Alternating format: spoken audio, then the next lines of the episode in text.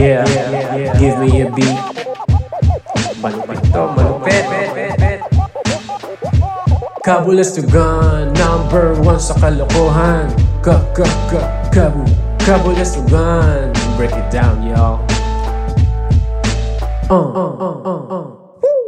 Welcome sa isa na namang episode ng Kabulastugan, the podcast powered by Tripod Network. Out na ang ating limited edition collaboration shirt ng Kabulastugan at Linya-Linya. Made up of cotton to kaya malambot. 40% polyester din kaya matibay. Tsaka ganda ng design eh. And masarap suotin kaya pili ka na. Konting Kabulastugan muna ano? Kasi nanood ako news kanina and nakita ko na nag-noise barrage yung healthcare workers ng PGH. Philippine General Hospital. Ukol nga doon sa hiningi nila aumento sa sahod ano, and doon sa mga long overdue na benefits nila, health hazard pay, parang ganun.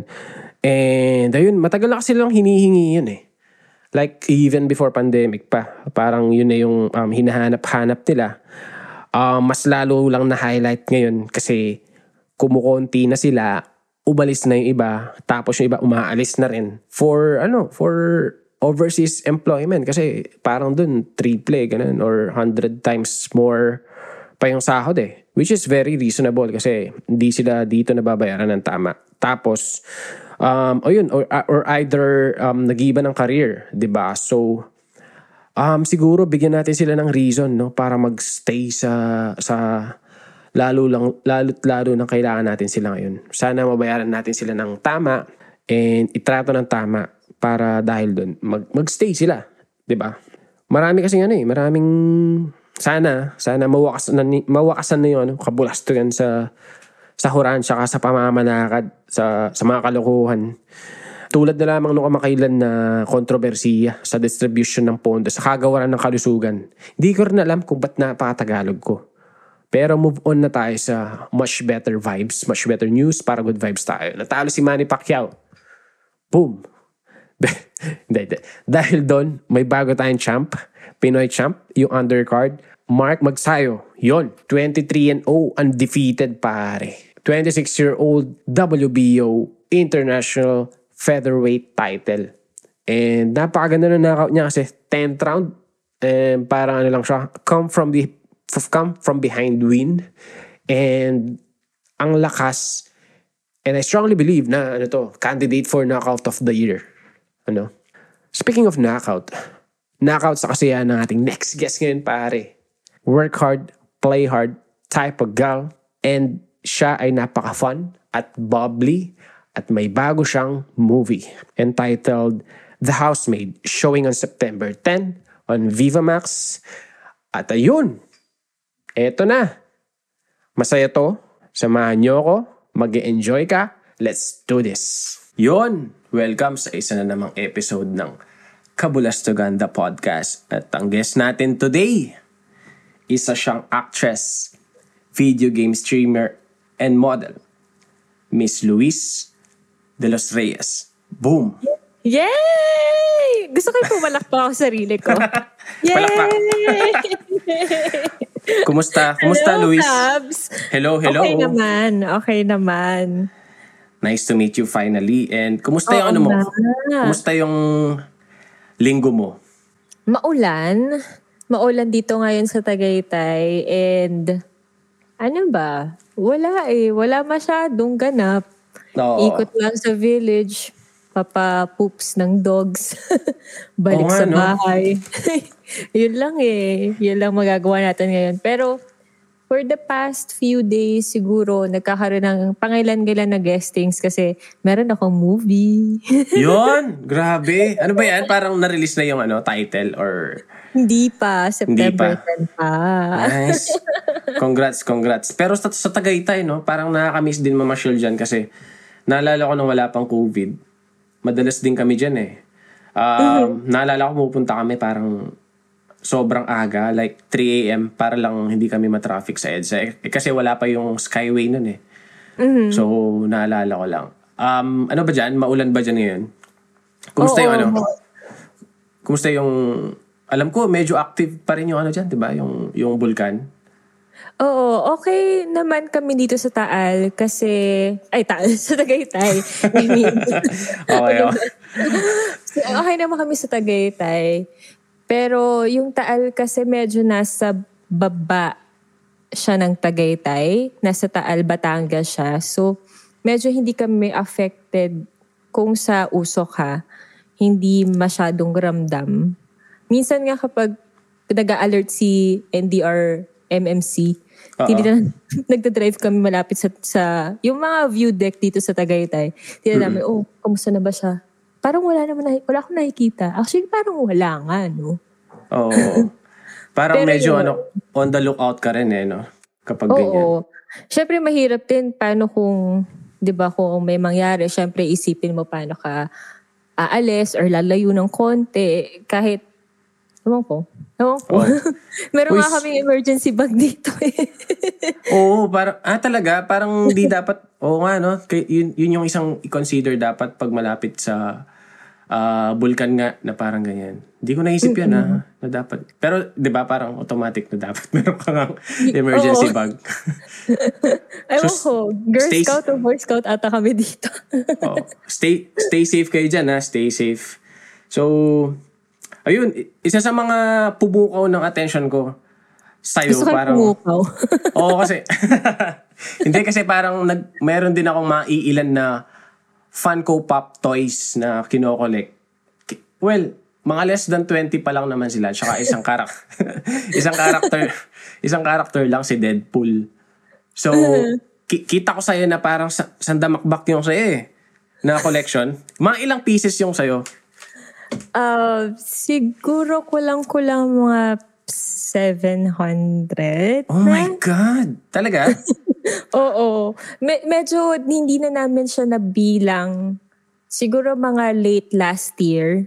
Parang minsan kuha na lang kami ng kuha. And before kasi, as in, meron kaming Excel file ng lahat ng Funko namin. Kung magkano namin nakuha, magkano na yung going price na sa market. Yung mga ganong bagay. Pero, yun nga, since naglipat din kami sa bahay, so medyo hindi namin dinala lahat ng mga Funko namin dito sa Tagaytay kasi syempre may mold or malamig, baka masira yung box. Okay, kaya, parang hindi ko na talaga nabilang. Dinala ko na lang kung ano yung mga favorite namin dito. So, ganun pala siya kabusisi yung ano nyo, yung inventory nyo. Kasi ang dami eh, no? Oo, madami. At saka kasi parang may iba din kasi kami nakukuha. Kunyari, regalo or nakuha from giveaway, raffle, ganyan na hindi talaga namin gustong i-keep. So may chance na ibebenta namin siya. So para lang medyo alam mo kung ano na yung value ng hawak mong mga laruan. Kasi for example, meron kami isang toy na nakuha lang namin from Christmas party ng Funko. Ang going rate na niya, siguro mga 30,000. 30,000? Isang piraso? Oo. Oh, yung gold na Zollibee. Oh, so, parang yung ano lang din. Alam mo kung sino yung mga, okay lang, mawala. Yung sa hindi. Kasi minsan, later on, biglang magmamahal pala yung isang Funko or madidiscontinue, kaya magmamahal. So, yun.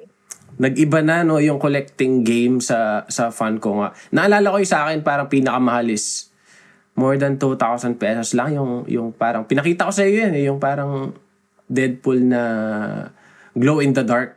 Nakita ko yan. So yun siguro yung pinaka price ko, I guess. Pero ikaw, since out of 700 mo collection, ano yung parang hirap pumili ng favorite, no? Pero ano yung parang top 3 mo sa mga collection mo? Top of your head. Ako sets yung favorite ko kasi syempre yung una, yung Friends na set nandito sa likod ko na hindi nila nakita. Ikaw lang nakakita pero ang ganda, yung Friends na set ko, yung Wave 1, yun yung medyo mahal pero gusto ko talaga sila makuha dahil super fan ako ng Friends. Medyo cliche na siya ngayon dahil ang dami ng, alam mo yan. But anyway. Ang daming fans. Ang daming fans. So, yeah. Pero, nakakayaman sabihin, pero di ko pa siya napanood. Binigyan ko siyang chance, pero... Siguro, sana lahat ang bibigyan ng chance. May hugot bigla eh. Pero ayun. Hindi, gets ko kung ba't siya maganda kasi lahat ng kilala ko and family, fan ng Friends, may Friends merch. Merch sila and t-shirts, ganun. So, super fan sila. Pero anyway. Tamaan ako. Meron akong mug, meron akong t-shirt. Ano talaga ba? Nice, nice. Ganda nga ng suot mong merch ngayon eh. Daming kabulastugan sa buhay. Uy! No cabs. Oo. Grabe, ang ganda niyan. Ang ganda niyan. Sino nag-design nito? In fairness, ha? Oo. Yung si artist, si Rob Cham yung nag-design yan. And ayun, ang galing ng final product nila. Thank you sa pag Linya-Linya. Oo, Linya-Linya. X Kabulastugan collaboration shirt. So, kaya ayun, kumuha na kayo. Salamat. Salamat. So ayun, balik tayo dun sa yung top 3. Friends, ano pa yung... Top 2, yung Big Bang Theory na set din siya. Parang sitcom, Yeah, puro sitcom din. Alam mo na kung taong bahay ka lang palagi. Oo nga, no? Tama. Pero yun, Big Bang Theory. And then yung pangatlo, yung Tony the Tiger na yung serial. Parang yung, alam ko, mahal yun ah. Oh, yeah. No? Tama ba? Para sa mga nakikinig na kung di kilala si Tony Tiger. Ay, tama ba? Tony Tiger or Tony the Tiger? Tony the Tiger. Siya yung tiger sa... Saan nga kasi? Cereal? Kellogg's. Yan. Sa Kellogg's na flakes. Frosted Flakes. Yan. Yes, sa Frosted Flakes. Yan. Tapos, medyo mahal siya kapag sa Philippine market kasi. Yun din yung parang kailangan mong i-consider kung mahal ba siya sa Philippine market or mahal siya sa international market. So si Tony the Tiger kasi kapag nasa US kasi syempre sobrang familiar sila. Household name, kaya lang siya nagmahal talaga kasi limited lang siya. Limited to 1,000 ata siya. Kaya siya nagmahal. Pero compared sa price dito sa Pilipinas, sobrang mahal niya. 30,000. May nakita ko, binibenta isa. Pero nakuha ko lang siya ng medyo half the price. Oh, okay. Pag talaga limited, mahal. Oo. Grabe. Ganda. Hugot ka ba? Hindi. Iniisip ako ng hugot pero parang wala naman ako maisip. Wala pa. So, ayun, ikaw, Luis, paano ka ba nag-start sa iyong showbiz career? Ano yung nakapag-decide sa'yo? Bigla ako nag-jump ng topic no? Pero, paano ka ba nag-start?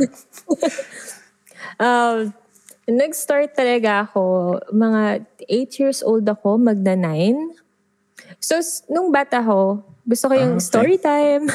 So, nung bata ako, sobrang mahiyain ako. As in, ayokong ngumiti. Yung lahat ng pictures ko ng bata ako, nakasimangot ako. Yearbook ko, nakasimangot ako.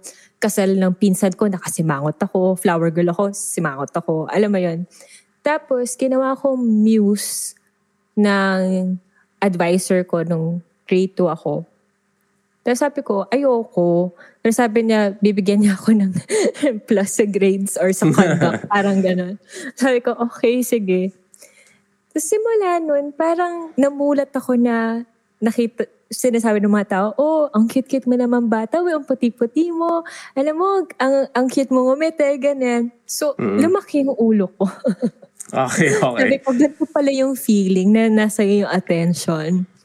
Tapos sabi ng mama ko, pag uwi ko daw nung hapon na yon, nagpasalpak daw, eto yung hindi ka na medyo naalala.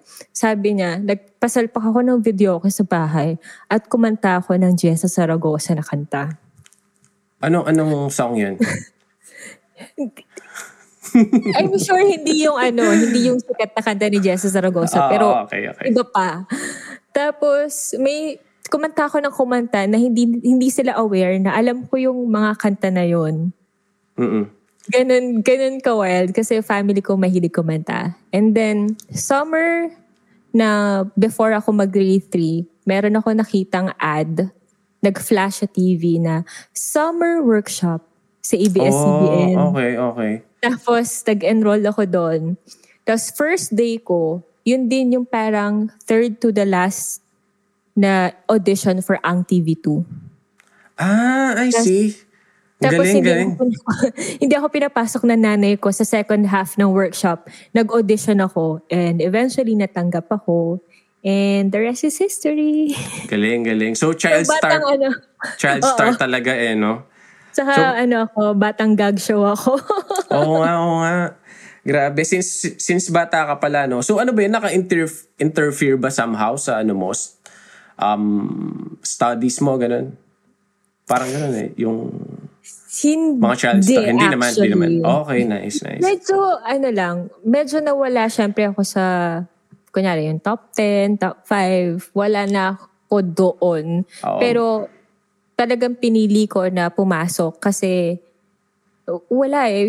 Yung parents ko kasi parang pinalaki nila kaming magkakapatid na kailangan makapagtapos ng pag-aaral. Parang alam mo yun, typical Asian family na para maging successful, kailangan mong graduate, ganyan. And ako, sobrang...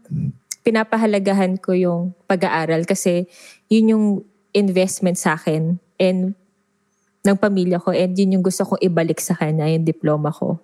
Yun. Tama naman. Mm-hmm. Kahit hirap na hirap ako, ginapang ko yung pag-aaral ko. You know? Ano sa tingin mo yung meron bang masasabi ka na like natutunan mo sa show business since maaga pa nga lang sa buhay mo, nandun ka na natutunan mo in showbiz na hindi mo, I guess, matututunan sa eskwelahan? May naisip ka ba? Kaya mo rin naman makipagplastikan sa eskwelahan. Kaya mo rin naman magsinungaling sa eskwelahan. Kaya mo rin naman magtago sa eskwelahan. Medyo mahirap yun Siguro yung ayun, ang hindi mo matutunan sa eskwelahan kung paano tanggapin yung mga batikos sa'yo. Kasi palaliman tayo ng Tagalog. Yung mga issues na ibabato sa'yo, parang walang magpe-prepare sa'yo from school. Tama. Kasi parang masyadong, alam yun na naririnig to sa mga artista na tao rin kami. And that's true, tao din naman kami. Minsan may mga araw na kaya namin tanggapin lahat ng binabato sa amin. May mga araw din naman na hindi at napupuno. Yan. Minsan nakakalimutan din. I think hindi lang sa showbiz or I think sa ibang kalakaran na nakakalimutan ng mga tao na may puso din naman yung iba. Lalo na ngayon sa time ng internet na walang mukha yung mga ibang tao. Yung mga kaya bashers, no? Kaya antapang nila na mag-attack. Ganun. Actually, nung tinanong ko yun sa'yo, feeling ko na, bigla rin ako doon sa tanong na Pero tama, ang ganda ng point mo na early on na nasubok ka na ng mga intriga. I guess, no? Well, wala akong alam sa showbiz life. Kaya hindi na ako pumasok sa showbiz I guess na ayoko nang yung Bakit hindi pa huli ang lahat? Baka hindi ko kayanin yung mga kinaya mo sa iyong showbiz life. Ano ka ba? Di ba parang from pagkabata and then teenager and then early adulthood up until now, nasa showbiz ka na. Ano sa tingin mo yun? May fun ka ba na na-miss out tingin mo? Na dahil nasa showbiz ka and kilala ka, ano yung mga tingin mo hindi mo nagawa noon na na miss out mo nga ganun? Meron ba? Ako parang wala kasi yun nga parang hindi rin ako nag-stop na mag-aral sa normal school na uma-attend araw-araw sa class. Hindi man araw-araw, Sabado at Linggo hindi. Pero Monday to Friday na pumapasok sa school, na meron kang barkada sa school. Siguro may mga parts lang akong hindi nagawa since sheltered din ako. Since alam ng magulang ko na artista ako, alam mo yan, hindi ka pwedeng tumambay after school. Yung mga simpleng bagay na ganun, na nagawa ko na naman nung college. Okay. And hindi rin naman ako masyadong tuloy-tuloy na nag-artista. Siguro mga 12 years old ako to... Ay hindi, 3 taon lang pala din yan. Na nagko-commercial lang ako kasi wala masyadong project ng mga ganong edad eh. May breaks din, no? May breaks ka din. Oo. Parang before kasi may awkward years na 10 to 12 na hindi masyado ka pang bata magka-love team pero hindi ka na pwedeng young ng isang artista sa isang show. Ngayon kasi ang bata na rin na may mga love team. Oo nga, no? Tsaka parang almost requirement yun sa mga umuusbong na ano, no? Artista yung parang may love team nga sila. Mm-hmm. Kaya nabuo yung term na twins, parang in between. Yung ano, yung stage nga. Yung twins. Oo, yun yung parang 12 to 15. Okay, okay. Doon sila nagbe-break. Parang career break. Parang hindi, yeah. Oh, okay, okay. Naalala ko nung 12 to 15 ako. Wala pa rin ako sa showbiz. Sabi ko nga sa'yo, hindi pa huli ang lahat. Sige, pag-iisipan ko yan.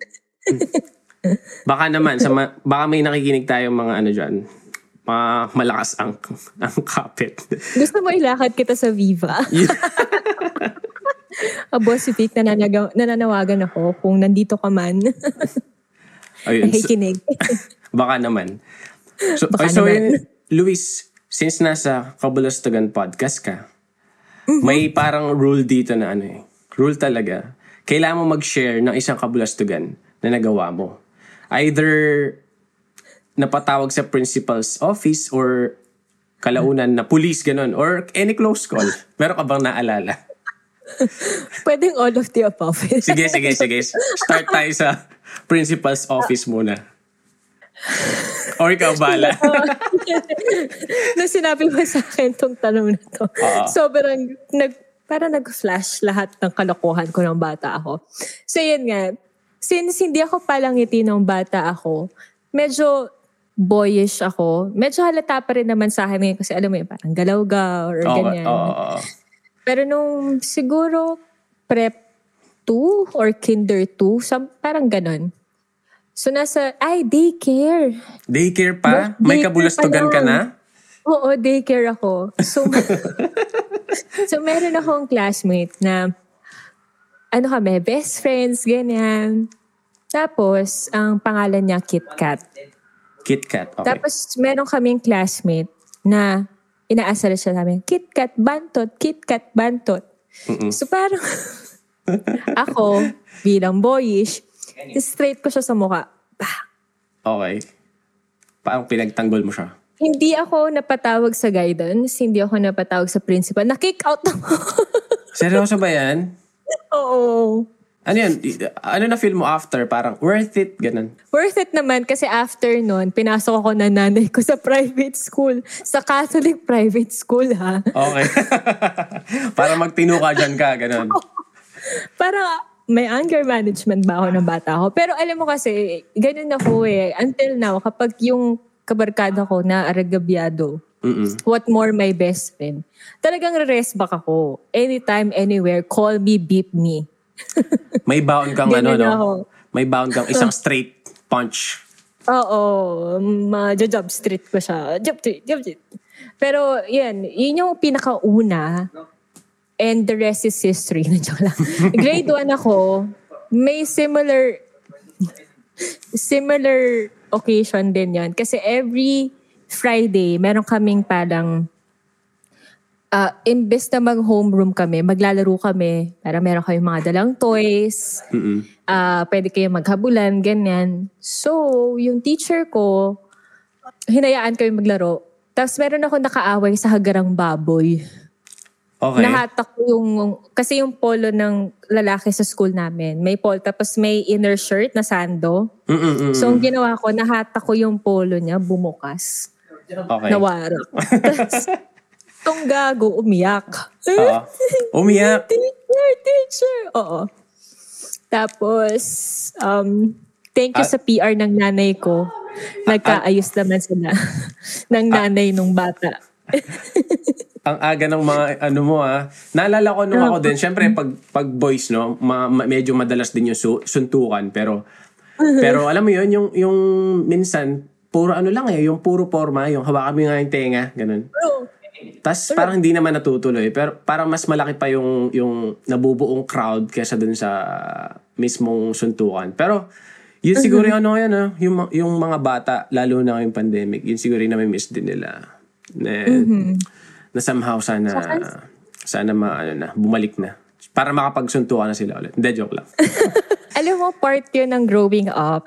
Oo, kasi yun din yung titibay sa'yo eh. Like ako, may mga experiences din ako sa like, hindi siya, di naman sa sobrang bad experience. Pero like, ako, parang nabully din ako ng konti, ganun. Feeling ko yun sa akin, nag-help mag-shape to what I am now. Parang ganun. Wow, parang ang ganda ng shape ko ngayon. Gusto mo ng tissue? Papagrab ako ng tissue dyan. Pero yun, sana. Well, we can only wish para sa mga bata ngayon. Ano kaya, nakapagtaka rin eh, di ba? Kung ano yung implication ng ano sa kanila. Ito nga yung lockdown. Sa ano nila, social skills and all. Kasi parang tayo, hinubog tayo ng ano eh. Parang ganun ano. Ng panahon. Oo, ng mga kabulastugan natin ng bata. Oo. Diba, din yung parang somehow sana maranasan ng mga bata. Kasi ngayon na sobrang digital na lahat, diba? Parang hindi na sila nakakapaglaro sa labas. Kaya nga natutuwa ako nung lumipat kami dito sa Tagaytay. May mga nakikita akong batang nagbabike, tumatakbo, nagbabasketball. Parang refreshing lang tignan na sana yung ibang bata hindi lang masyadong... Oo nga, no? At saka parang... Tablets, ganyan. Sa mga screens nila, no? Parang may nakita nga din ako na parang nagtitrend yung pagtutrumpo ngayon ulit. So, ayun, nakakatuwa lang na yung mga dating laro, tinathrowback nila. Pero speaking of digital, Luis, di ba ano ka din? Yeah. Gandang segue.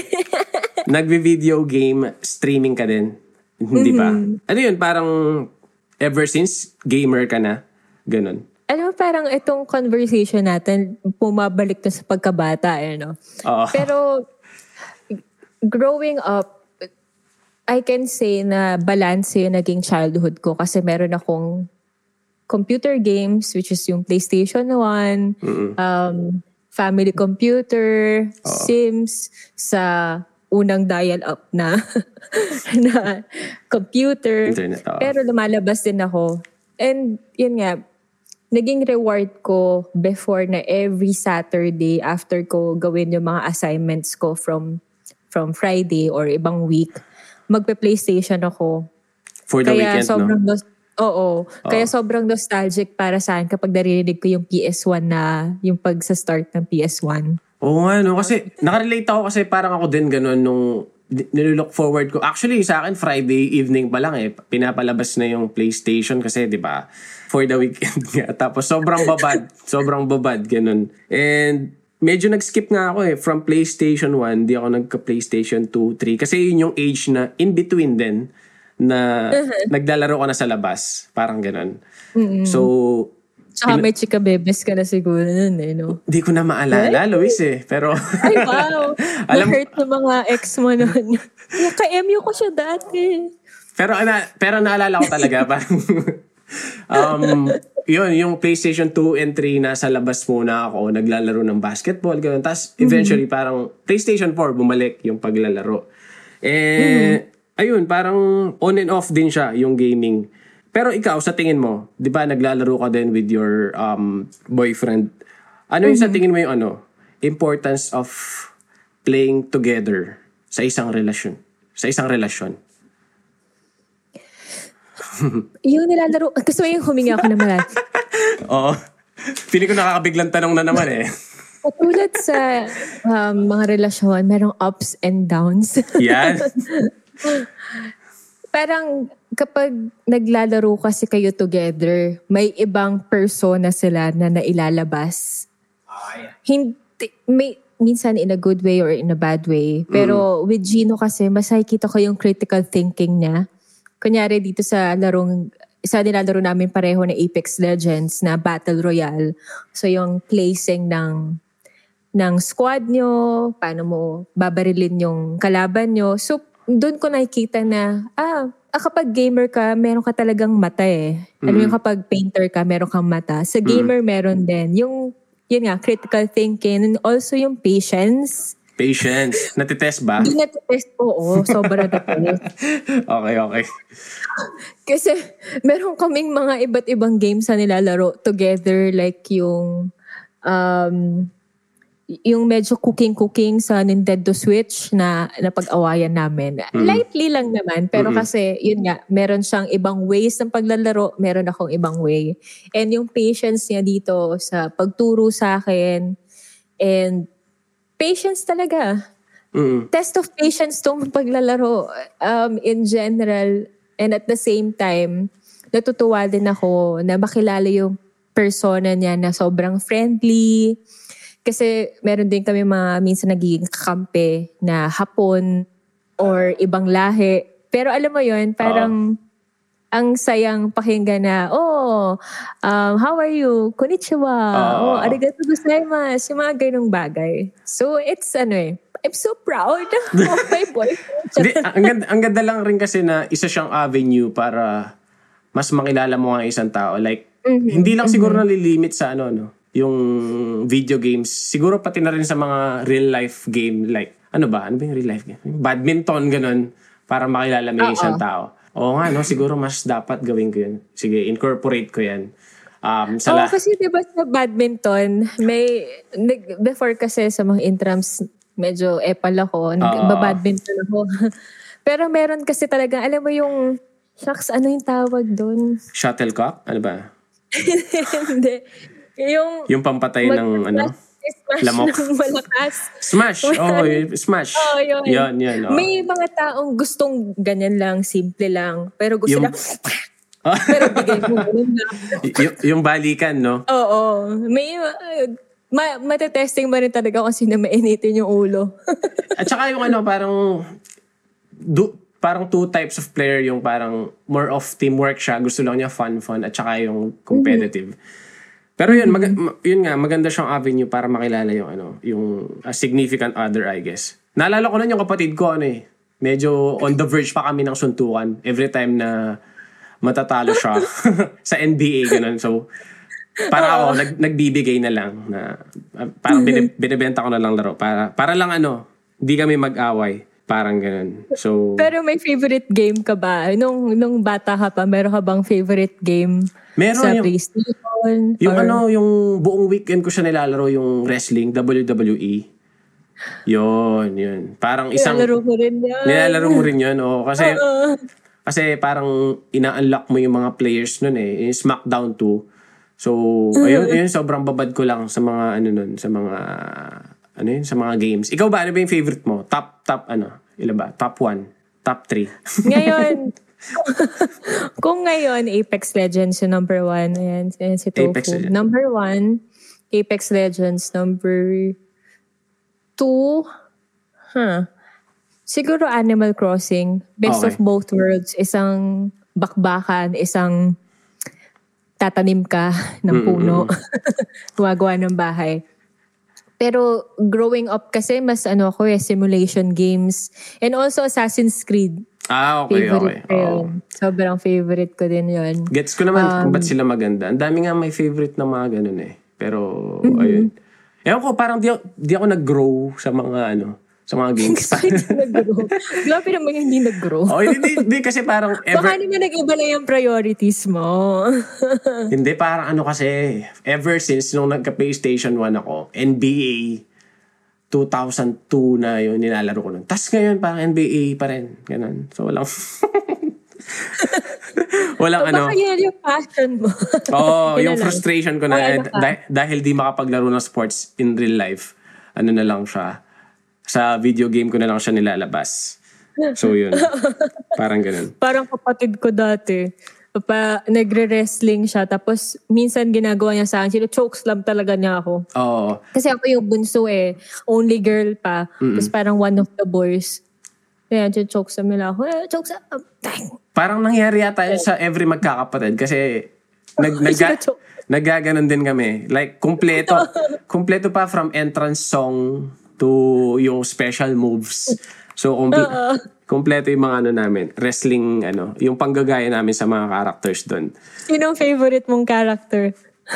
Well, syempre, obvious, dati si The Rock. 'Di ba? Nung bago siya pumasok sa Hollywood and all. Tingin ko siya talaga. Tsaka si Stone Cold kasi siya yung kasi feeling mo lang astig ka kapag yung idol mo, di ba, ano siya, the dirty finger sa TV, gano'n. Ikaw, sino ang idol mo? Naka-leather. Naka-leather jacket. Ayun, top to ko yun. Ako, for some weird reason, palagi kong pinipili si Triple H. Tsaka si Undertaker. Oo, silang dalawa rin kasi yung ano eh. Entrance talaga ni Undertaker. Tapos tiritirik ko pa yung mata ko dati. Oo. Yun yung mga moves na ginagaya natin at home eh. No? Oo. Biglang nag-nostalgia trip tayo eh, no? Oo nga eh. Uy, may Funko na WWE, tsaka merong Stone Cold, binubudol kita ngayon. Hindi, feeling ko lahat na lang ng character may Funko Pop version, no? Kasi isang gusto ko rin na Funko Pop si gusto ko pero hindi ko na maalala. Yung bida sa Blackwork Orange, which is sobrang mahal din niya. Oo, mahal yan. Kasi parang una pa siya. Parang dream. Yung unang style pa ng Funko na parang maliit yung mukha. Oo. Parang yun yung isa sa mga dream na gusto kong mabili or magkaroon. Pero speaking of dream, may ka ba? Dream role pa sa mga lahat ng kinampanan mo sa showbiz na character. Biglang nag-jump no? Ako, siguro, gusto ko yung parang role ni Rosamund Pike sa Gone Girl. Uy, ganda yan. Parang medyo psycho ng konti. May tililing pero... Dark, oo. Gusto ko ng something dark na character na I can play with. Siyempre, collaboration with the director and the writer.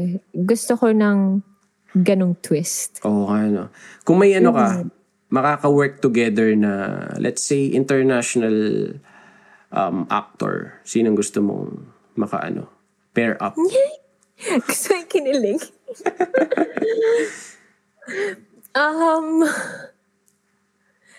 Yeah. Ang daming options Gusto ko yung napapashocks ako sa isip ko. Hindi ko masabi kung sino. Siyempre, wishful thinking lang din naman to, diba? Go. Pero gusto ko kasi yung artistry ni Leonardo DiCaprio. Oo. Parang gusto ko siya mapanood kung off-screen, paano niya binubuo yung character niya.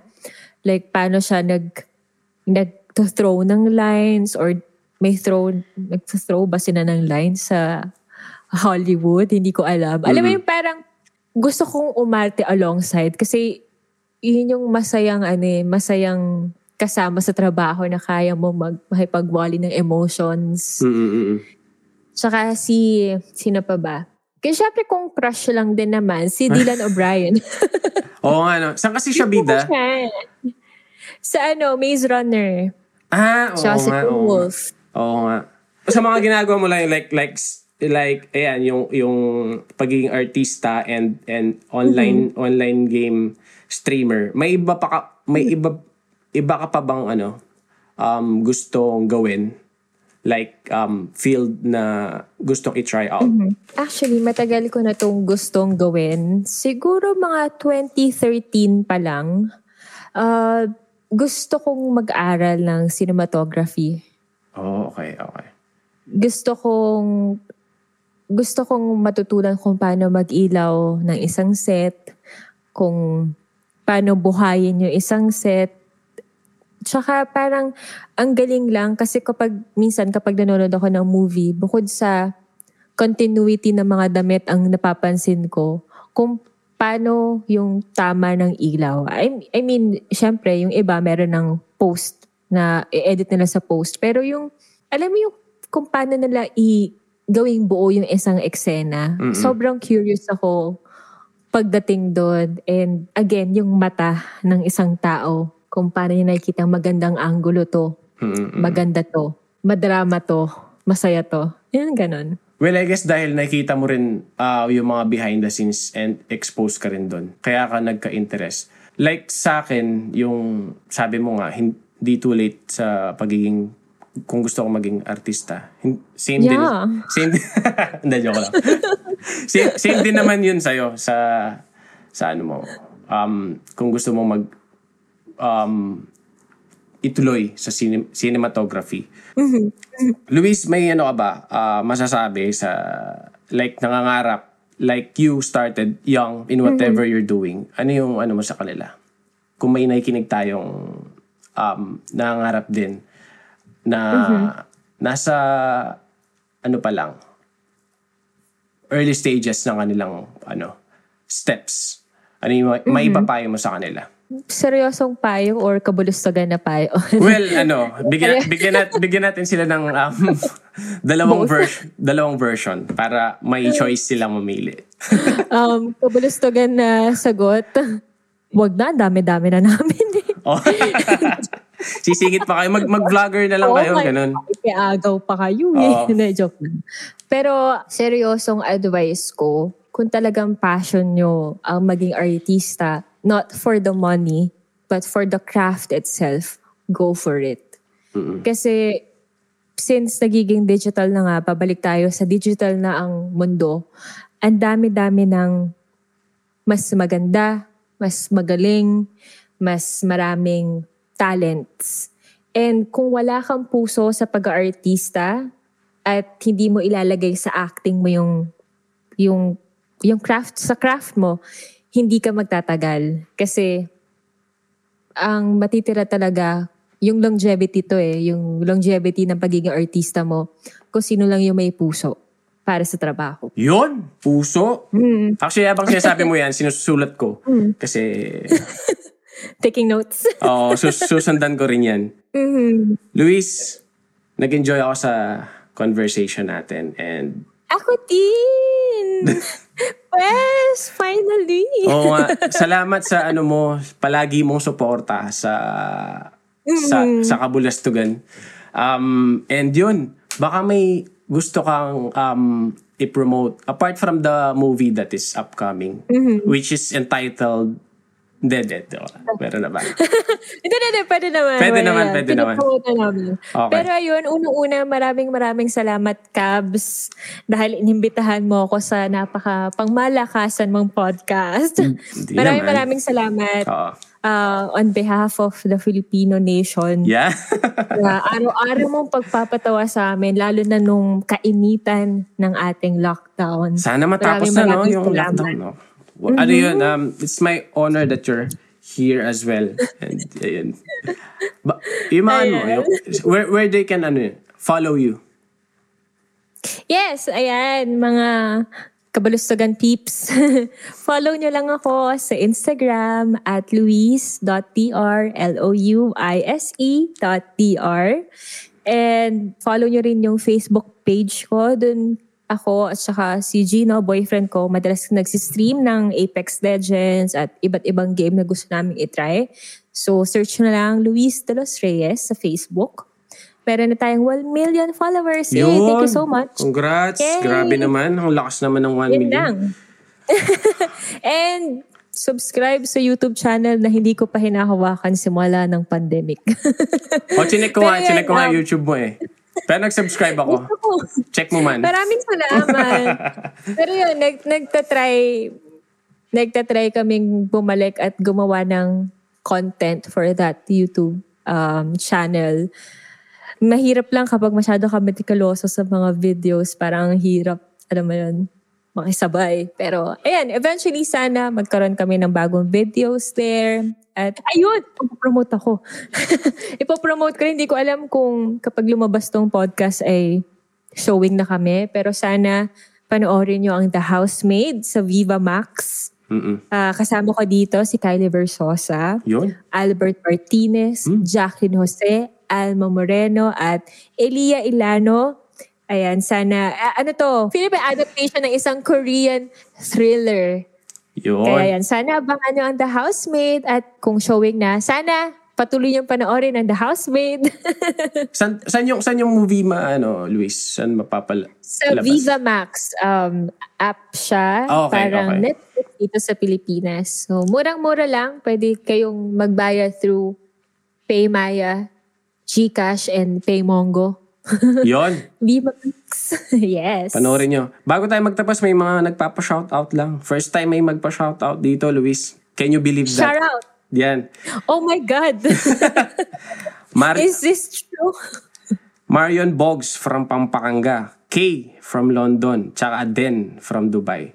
Grabe. Yeah! Wow, napaka-international. Oh, London, Dubai. Oh, grabe. So, baka yun, meron dyang Paris. For sure, mag-ano yan. Pag umuwi yung mga yan, magdadala ng pasalubong.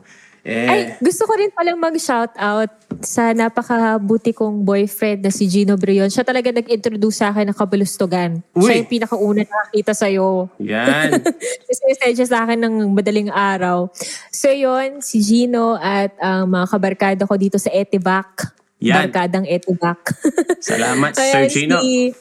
Yes. And ayan, yung mga kabarkada ko, si Irvin, si Nella, si Shara, si Francis. Nandiyan ba si... Shucks, magagalit sa akin yung mga kabarkado ko pag nakalimutan ko silang lahat.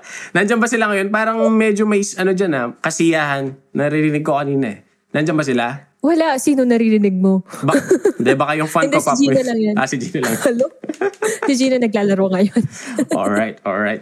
Again, thank you, Miss Luis. And sana ma-guess ka pa next time. Thank you so much. Yes. Alright.